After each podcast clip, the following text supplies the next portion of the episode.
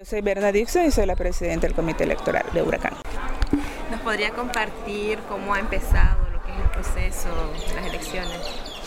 Bueno, como ustedes pueden ver, eh, hoy hemos retomado eh, para continuar el proceso electoral aquí en, el recinto de, eh, de Bluefields.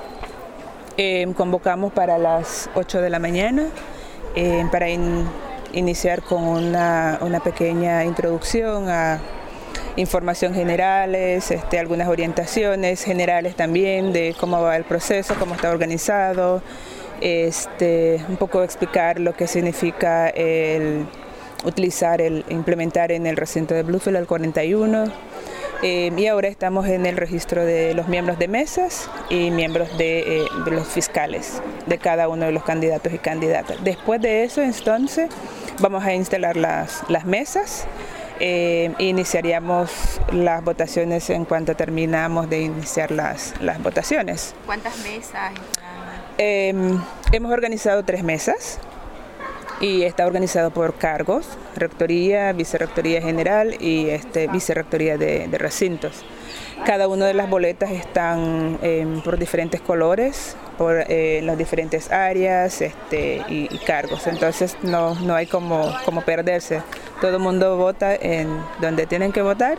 Este, em, también tenemos áreas y tenemos los diferentes gremios, entonces están los docentes, los administrativos, institutos eh, y los estudiantes. ¿Alrededor de cuántas personas están participando en este proceso?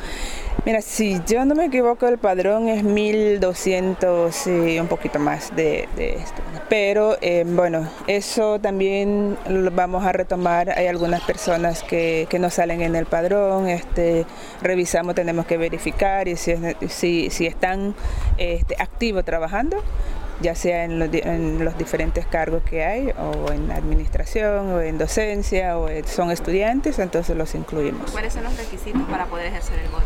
Bueno, estar en el padrón es la, es, la primera. Em, traer su cédula o carnet em, y si no está entonces en, el, en, ninguno de, como dije, es bueno, em, estar activo en la universidad. Creo que es, la, es como la, principal.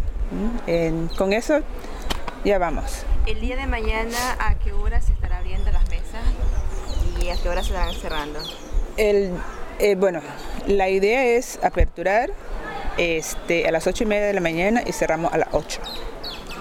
Porque eh, cerramos cuando terminan las, las clases, ¿no? más o menos o una hora antes pensando en dar la oportunidad a los estudiantes que estudian de noche para poder. Y el sábado pues terminaríamos este, a la hora que terminan las clases también. Eh, ¿cómo, ¿cómo, va a ser el proceso? Digamos, los estudiantes, se, vota el día de hoy, ¿cuáles son? ¿Van a presentar al final del día la cantidad de votos? Todos los días aperturamos y cerramos.